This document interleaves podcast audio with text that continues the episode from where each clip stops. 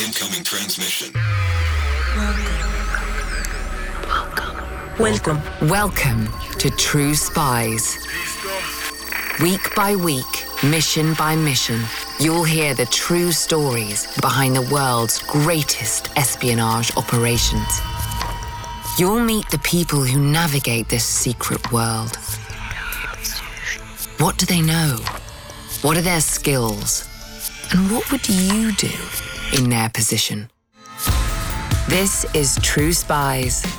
By my count, there were three of them in the library. Best to hit them now. So I stood up and shouted the equivalent of, Okay, you sons of bitches, come on out with your hands up. This is True Spies. Episode 37 How to Make Friends and Stage Coups. February 1947, Washington, D.C. A hard rain lashed against the clean lines of the Harry S. Truman Building, home to the U.S. State Department. It was a Friday afternoon, and the office was clearing out. One figure, stooped under a dark umbrella, hustled against the tide of the departing weekend crowd. He had an appointment. So at that time, there was only one man at the State Department who made a habit of staying late on a Friday. Maybe he enjoyed the peace and quiet, I don't know. Anyway, his name was Loy Henderson, and at that time, he was the Assistant Secretary of State for Near Eastern and African Affairs. Behind his desk, Henderson waited patiently. His guest, the first secretary of the British Embassy in Washington, had phoned ahead, asking to deliver a message in person. It was, in his words, rather important. In fact, the news he delivered that evening would change the face of global geopolitics forever. And what he told Henderson was that essentially the British were getting out of the Mediterranean. You have to remember, they were broke after the war. They needed millions of dollars in aid, and hey, they just didn't have the funds to keep bankrolling the anti communists in Greece, Turkey, etc. Britain's exit from Greece and Turkey had wider ramifications. These countries were the gateways to the Middle East, an ideal base from which to project overt and covert influence across the region. Now, there would be a power vacuum. And with the great colonial powers of Western Europe depleted, the communist USSR was expanding its stable of client governments nationwide. If they were allowed to establish strong footholds in the Middle East, the West risked losing access to the region's enticing commercial opportunities. Now, really, the oil was the thing. We needed to keep the Middle East friendly to American industrial interests in that regard. But for some crusaders back in Washington, the bigger goal was to limit communism. The CIA, or the CIG at that point in time, was full of idealistic young people who really believed in democracy and allowing democracy to flourish. This week's True Spy was not one of them. My name is Miles Copeland, and between 1947 and 1957, I worked for the U.S. government, the CIA, probably most notably in the Middle East. And during that time, we got pretty good at nudging the levers of power. If there's one thing spies do well, it's euphemism. Miles Copeland died in 1991. He's voiced here by one of the people who knew him best his son, the musician Stewart Copeland. This was one of Miles's favorite stories from his time in the CIA. In 1947, Miles was assigned to the US diplomatic mission in Damascus, Syria. His objective? To establish a democratic government in the Middle East by any means necessary. But why Syria? Well, Iraq was a police state. We could have done something there. An unpopular government is, after all, easier to bring down. But the British still had some considerable pull there, and we wanted to consolidate our own influence. We thought about Saudi Arabia, but we didn't think they were quite ready for democracy. No nicer way to put it. Lebanon, Jordan, Egypt, we dropped those for other reasons. I won't go into that here. So, Syria, by process of elimination, was left. Syria already had a democracy of a sort, but it was relatively new and unstable, ripe for manipulation. The country had officially become independent from France just a year earlier. Now, in 1947, it was holding its first parliamentary elections as a sovereign republic. Going into the elections, President Shukri al Quwatli's National Party was in power. In general terms, Quwatli was for the rich. There was an opposition party and other independent candidates that were going up against him, and they were for the little guy, so to speak. We had our problems with Quwatli. He was anti Israel, for one thing, and he'd been getting cozy with the leader of the Syrian Communist Party, and that was worrying too. The CIA saw the Syrian election as a golden opportunity to install a government that would be sympathetic to American interests. In the CIA's opinion, leaders who were fair minded and free from corruption would automatically align with the US on matters of international diplomacy. Such was the moral might of the USA post World War II. The Americans had faith that if the Syrian people were allowed to vote freely, without corrupting influences, they would be well on their way to becoming a liberalized Western style democracy. But how could the CIA ensure that the elections were, in fact, free? Let's break down the strategy. Step 1 Clean up the system. Politicians and other powerful groups had already devised creative ways to swing votes in their favor. Now, under the watchful eye of Uncle Sam, these individuals were quietly encouraged to allow the elections to carry on unimpeded.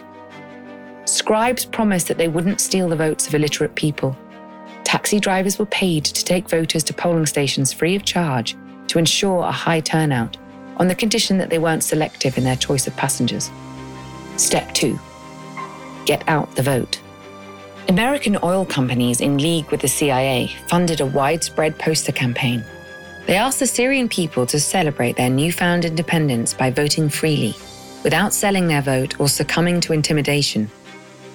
Step 3 make it tamper proof. The Americans provided top of the line voting machines to negate the unpredictable human element involved in vote counting. And our outfit in Damascus was tremendously pleased with all this. I remember the embassy's political officer telling Washington that the 1947 election was going to be as American as apple pie. That was, um, naive. To say that the elections did not reach these expectations would be an understatement, frankly.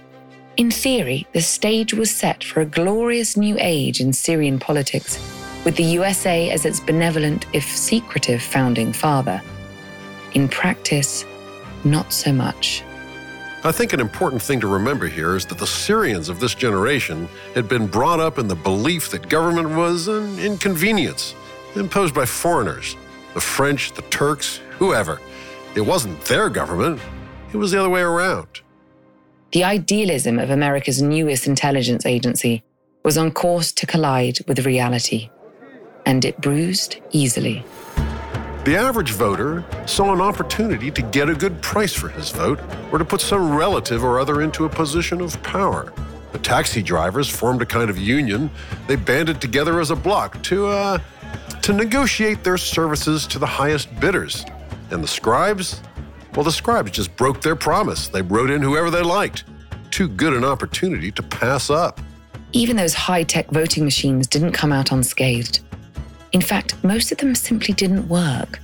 A mismatch in the electric current made sure of that. Of those that actually functioned, all but two were sabotaged. And those remaining machines? Well, they worked as designed, and delivered the result that the Americans desired. But the losers simply refused to accept defeat, claiming that it had come at the hands of imperialist technology. And on top of all that, we hadn't provided direct financial support to any candidates. We were just trying to keep things above board, remember? And that was a mistake. We were about the only government that didn't bring out our checkbook. No, the Americans weren't the only game in town. The Russians, along with the British and the French, all had their own candidates in play. We were new to the game. The others, the old powers, they'd been playing for centuries, even if they weren't what they once were. But we caught up pretty quickly. In the end, President Quwatli's National Party remained in power. In the presidential elections the following year, he won a slim but decisive majority. All the while, his relationship with the USA was deteriorating. The whole exercise had proven to be a painful lesson in realpolitik. But other opportunities for America to exert its influence would reveal themselves soon enough.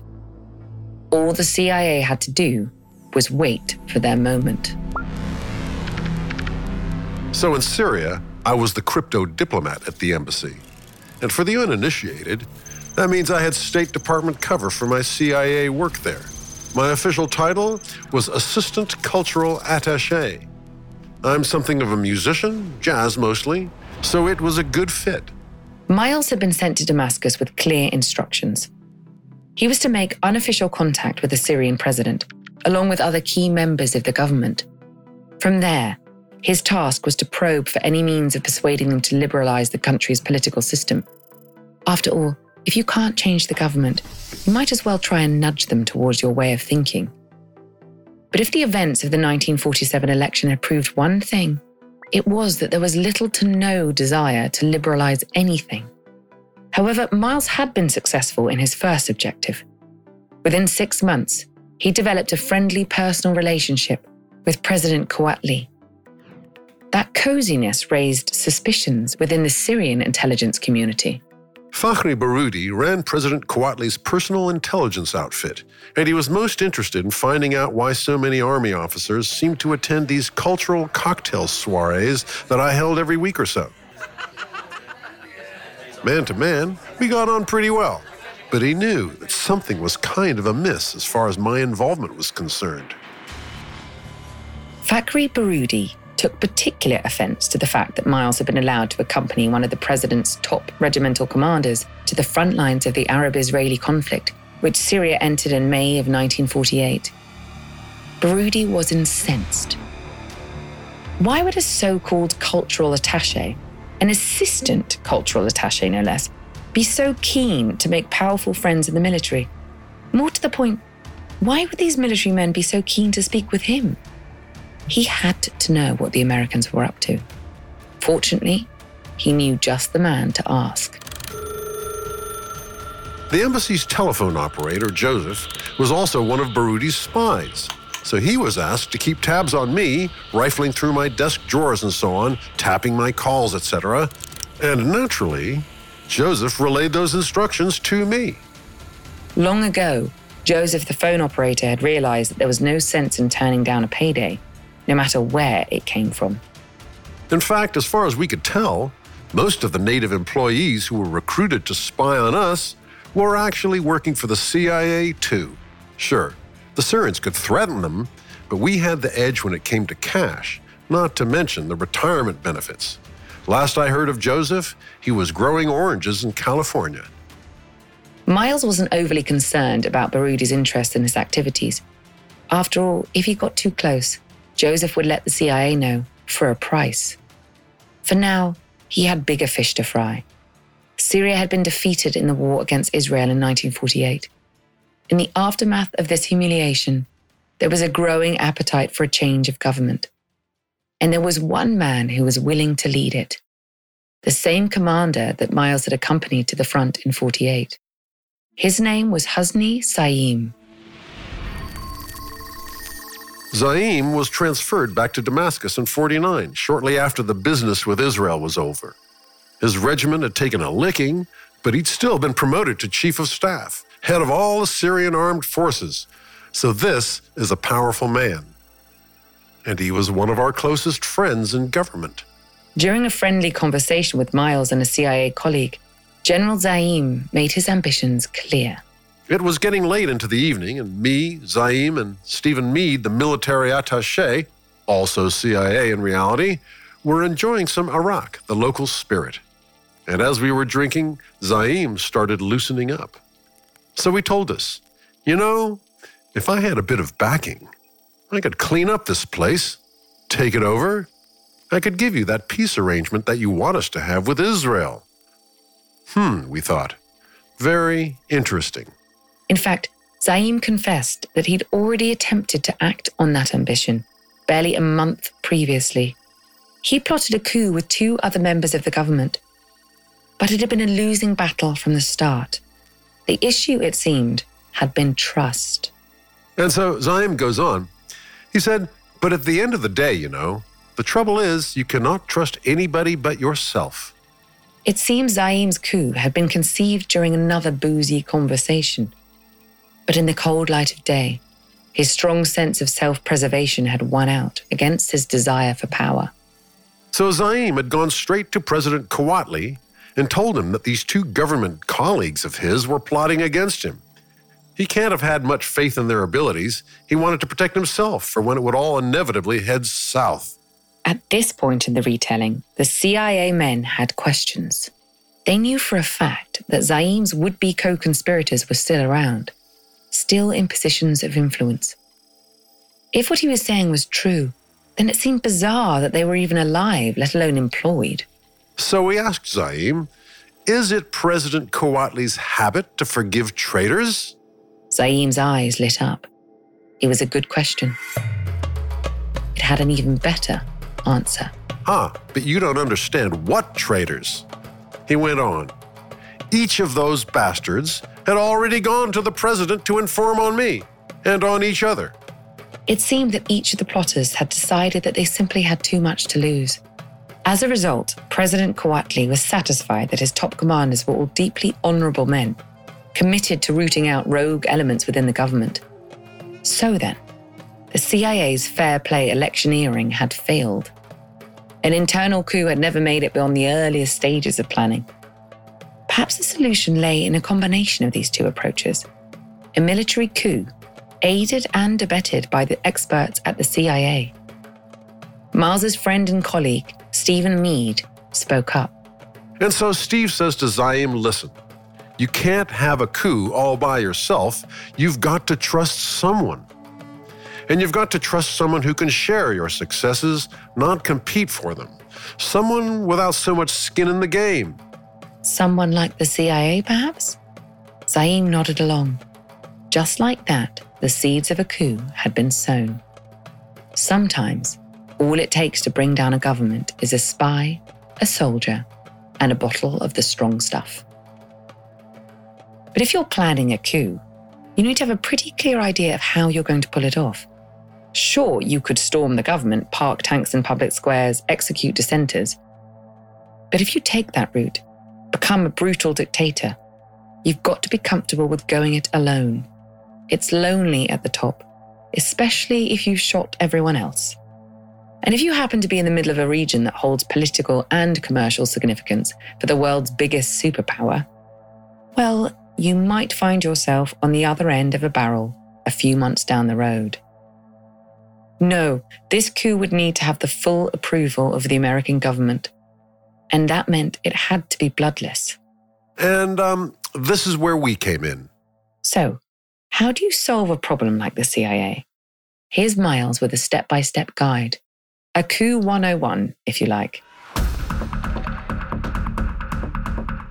So, first, with a little assistance from yours truly, there would be a series of incidents, real or staged, that would exaggerate the unrest that was already brewing over there. And once there was a perceived threat to citizens and foreign diplomats, well, then we could pretty easily justify increased security measures that would never be otherwise tolerated. After the population was psychologically prepared for a restriction of their freedoms, they'd be treated to a symbolic spectacle. For example, you know, maybe an important building being burned down, or an attempted assassination, or even a riot. Anything that could prepare the ground psychologically for the people to accept the need for martial law. Then the conspirators would move military or police units into their positions, as close to their respective targets as possible. The leaders of those units would be given sealed orders, which were not to be opened until everything was in place. They wouldn't know exactly what they were carrying out until it was almost over. But they were known to be loyal to Zaim. That just leaves the end game. A number of tightly coordinated moves by Zaim's men on the ground. One unit would take the radio station, another the central power station, and another the president's office. You know, the vital organs of the state. And at that time, they'd be locking up any key military leaders, policemen, or politicians who might stand a chance of resisting the coup. It all needed to be coordinated and quick. No loose ends. Two days of sober planning followed that initial conversation. Zaim was convinced by the CIA's clarity of mind, impressed even. But he still didn't trust them, not exactly. the details of the coup's definitive moments were kept from Miles and Stephen. As for what happened on the night, as far as Zaim was concerned, that was a need to know situation, and we respected that. In the meantime, we got to work starting these incidents, preparing the public for martial law. As it turned out, spooking the Syrian public was more difficult than Miles had anticipated. First, a violent student protest had been organized, demanding immediate action against Israel. This plan was thwarted by a canny professor who told the protesters that a recruitment desk had been set up on university grounds and that they were free to sign up to fight if they so wished. The crowd of students dispersed quickly after that, but eventually they landed upon a winning strategy. We arranged for a series of threatening letters and phone calls to be sent to some senior officials, influential types. This poison pen campaign created an atmosphere of paranoia at the very top of Syrian society. Now, they would welcome a stronger military presence on the streets and in government. Zaim had played his part too.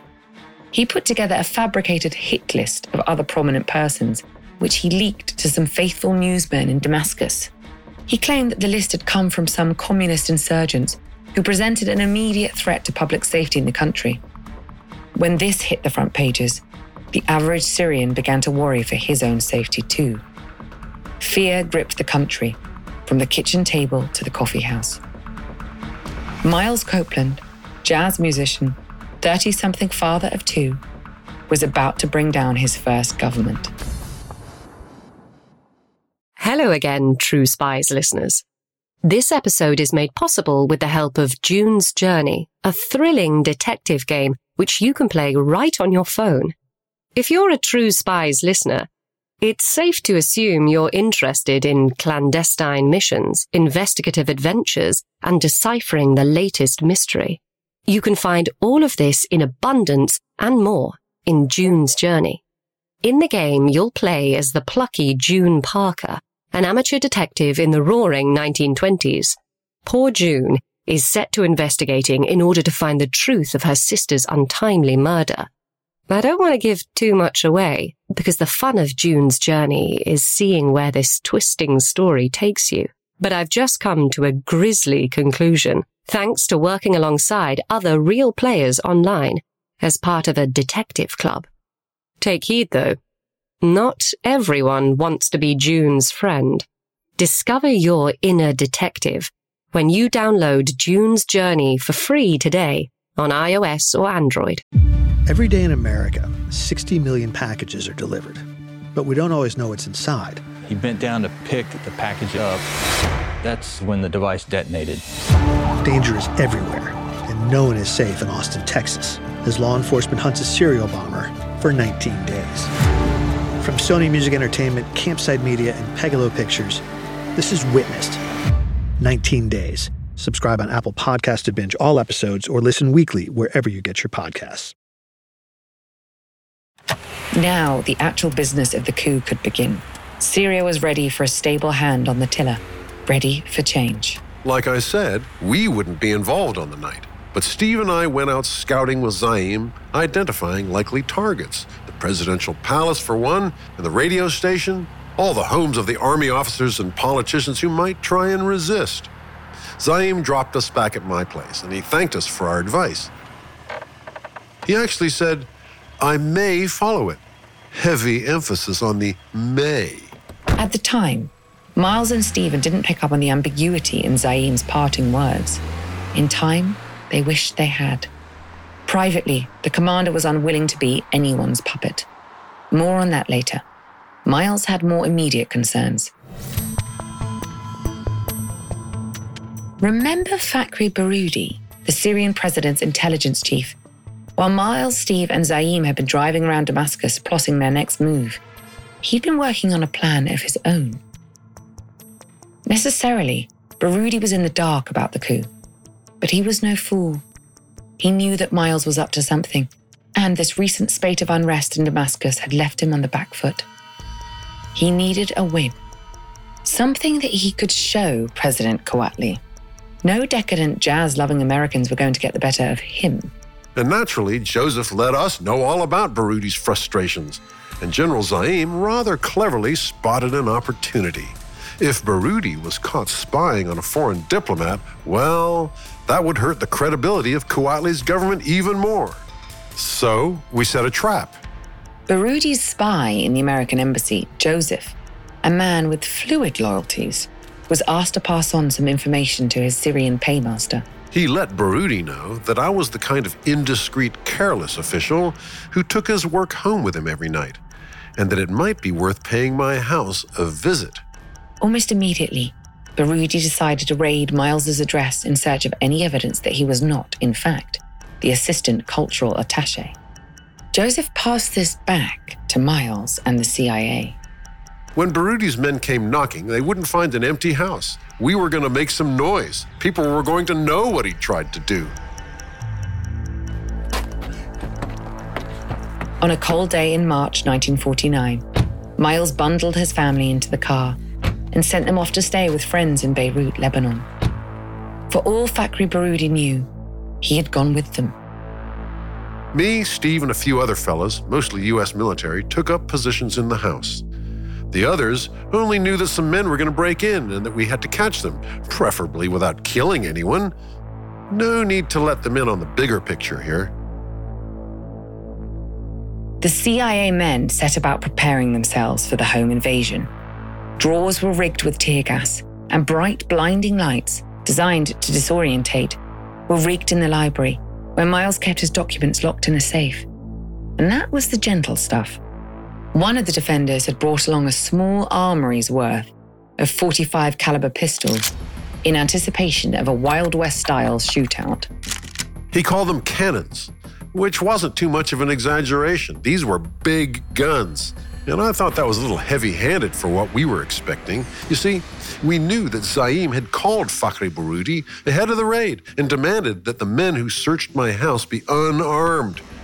And this is what he told us anyway. Barudi must have been shocked by this. He would have had no idea as to how Zaim knew anything about the raid. But he was outranked, and he only had a small window of time in which to act. And so, according to Zaim, the Syrian intelligence chief had acquiesced. So, based on what Zaim told us, we were expecting four men, all without weapons. Now the waiting game began. The first night went by without incident, once the booby traps were set and the pistols had been polished, the men entertained themselves with books, conversation, and the modest alcoholic contents of Miles's pantry. As the second night drew in, the men grew quiet, ears strained for any sign that the invaders had arrived. At eight o'clock, we heard a jeep speeding up to the front of the house. Then we heard feet coming up the front steps. Somebody was toying with the lock. Anyway, he must have gotten bored of that because the next thing we heard was the glass in the front door smashing. Then they were inside. From their respective positions in the house, Miles, Stephen, and their colleagues held their breath. They heard footsteps moving across the hall and into the library where the tear gas had been rigged to explode. By my count, there were three of them in the library. We waited for the gas to go off. And then Steve had second thoughts. If we waited for the gas, it might just put us out of action too. Best to hit them now. Stephen hit the switch beside him. Powerful lamps turned the darkness of the library into blinding daylight. This was the moment to strike. Put yourself in the library. You know where your men are. You think you know where the Syrians are too. Those blinding lights have startled them. You've got the element of surprise. Your move. Do you open fire? Remember, they're unarmed. You don't want to make this any more of a diplomatic incident that it has to be to serve its purpose. Or would you give them a fair warning? Declare them surrounded. March them out with their hands up. Have somebody call the police and hand them over. Maximum visibility, minimal potential for bloodshed. Miles opted for the latter. Luckily, he'd been practicing his Arabic. So I stood up and shouted the equivalent of, Okay, you sons of bitches, come on out with your hands up. It's the kind of thing you can wait a lifetime to say. especially if you're able to say it while holding a very big gun. However, Miles's command didn't have the impact he'd hoped for. There was a lull, maybe for a second or two. Then we saw another hand pushing through the doorway into the library. It was holding a pistol, too.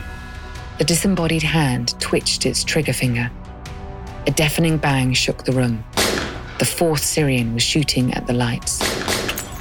So, okay, we thought. I guess they're armed. Stephen Meade was good in a crisis. With the automatic prowess that only hours on the shooting range can bestow, he took aim and fired back at the hand. Its pistol spun away and clattered to the floor. It was joined shortly thereafter by half a finger. And I don't know if you know how much noise a 45 handgun can make. It's loud enough on the range. In a big, roomy house with marble floors, it's deafening. The exchange of fire set off a chain reaction. Soon the air was thick with bullets. Too many bullets, in fact. It sure as hell didn't sound like four men shooting. And then we had that confirmed when one of our guys came running in from his position on the perimeter, screaming that we were surrounded. A few calculations later, Miles determined that there were at least seven men on the property, and they were all armed to the teeth. Beneath the percussive din of gunfire, a new sound wheedled into Miles's consciousness. The telephone was ringing. And for some reason, I answered it. A friend had heard reports of gunfire at the Copeland house. Naturally, he decided to check in. So I crawled over to the hall telephone and picked up. Hello? Copeland residence? Sorry, but I'm a little busy right now. You hear shooting? Yes, it's right here in the house. It's a little complicated. I'll tell you about it when I next see you. Uh, listen. Damn, now they're shooting at me personally. Uh, I better hang up now. Could you keep your cool? Let's hope you never have to find out. The shootout lasted for 22 minutes. We had another man watching from outside who timed it helpfully. By now, there was quite a crowd gathering outside. We were starting to draw some real attention, more than we'd planned anyway. Eventually, one of the Syrians inside the house had managed to engineer an escape from the gunfight, leaving somewhat shaken through the library window. Realizing that the simple intelligence gathering mission was beyond saving, his compatriots followed him out. They sped away. The shooting stopped. And then for a moment, everything was quiet. I had a minute to look around and check the damage. The door into the library looked like Swiss cheese, and likewise the carpets. I was not looking forward to explaining all this to my wife. The quiet didn't last. Barely a minute had passed before the roar of engine noise flared again outside. A convoy of jeeps and police vehicles descended on the house. Husni Zaim had arrived on the scene. His men helped to manage the chaos. Everyone was fine, but we had questions for Zaim. For a start, we knew he'd given Baroudi his marching orders, and why hadn't he made him stick to four unarmed men? The general smiled and replied, Well, if a small incident is good, a big incident is better. What if someone had been killed? Well, no one was, were they? And what the hell do we do now? Wait and see. The dust settled. Statements were taken and journalists were palmed off. There would be enough to explain to Washington as it was, without local newspapers sensationalizing the events of the evening. So, no, it didn't go entirely to plan, but Zaim was right.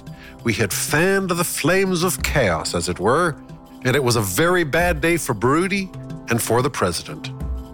The stage had finally been set for Zaim's coup, and there was no sense in waiting. It happened on the following Sunday. Everything went exactly to plan. The army took the radio station, the power station, and the palace. President Quwatli and Fakhri Baroudi were both imprisoned, alongside several other Syrian notables. No blood was spilt. The CIA had their friendly dictator, someone who could hold the fort until free and fair elections could be properly introduced. Or so they thought. So it turns out Zaim had no intention of holding free elections. We figured that out pretty quickly. We were working with him to get official recognition from the US government, and when that started to look like a sure thing, his attitude changed completely. In the end, I guess he was right. You can't trust anybody, and we should have known. The first sign that the honeymoon was over came on a hot afternoon in the summer of 49.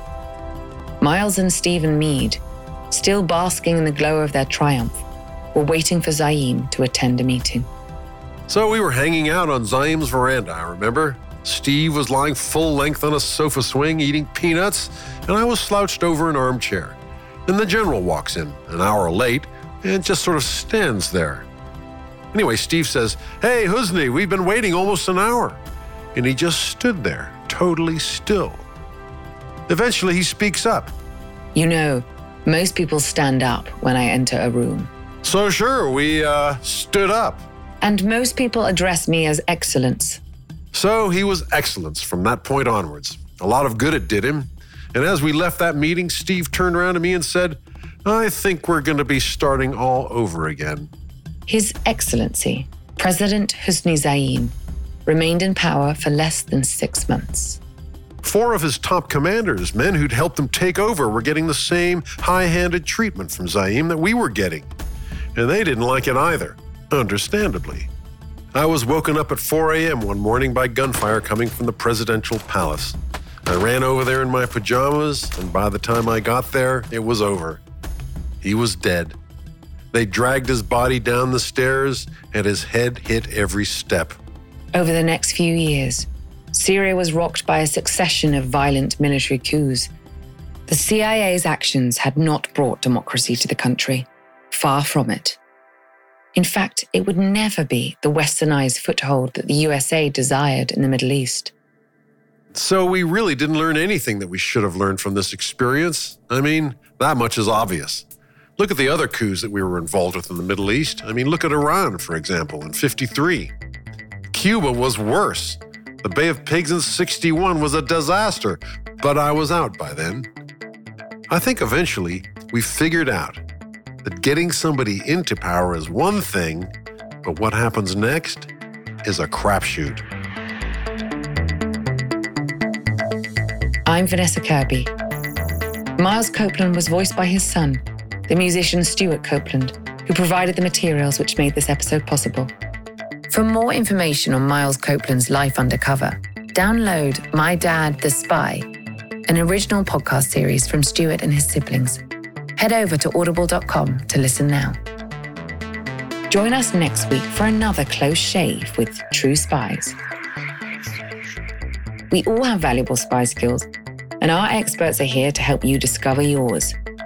Get an authentic assessment of your spy skills, created by a former head of training at British Intelligence at spyscape.com.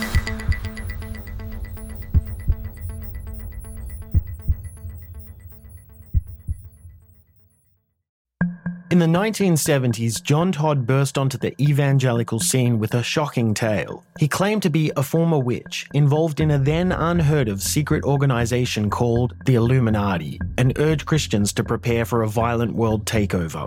First of all, the number one weapon in everybody's home should be a 12 gauge pump shotgun. Hear the amazing story of one of the originators of the modern day conspiracy theory. From Magnificent Noise and Sony Music Entertainment, this is Cover Up The Conspiracy Tapes.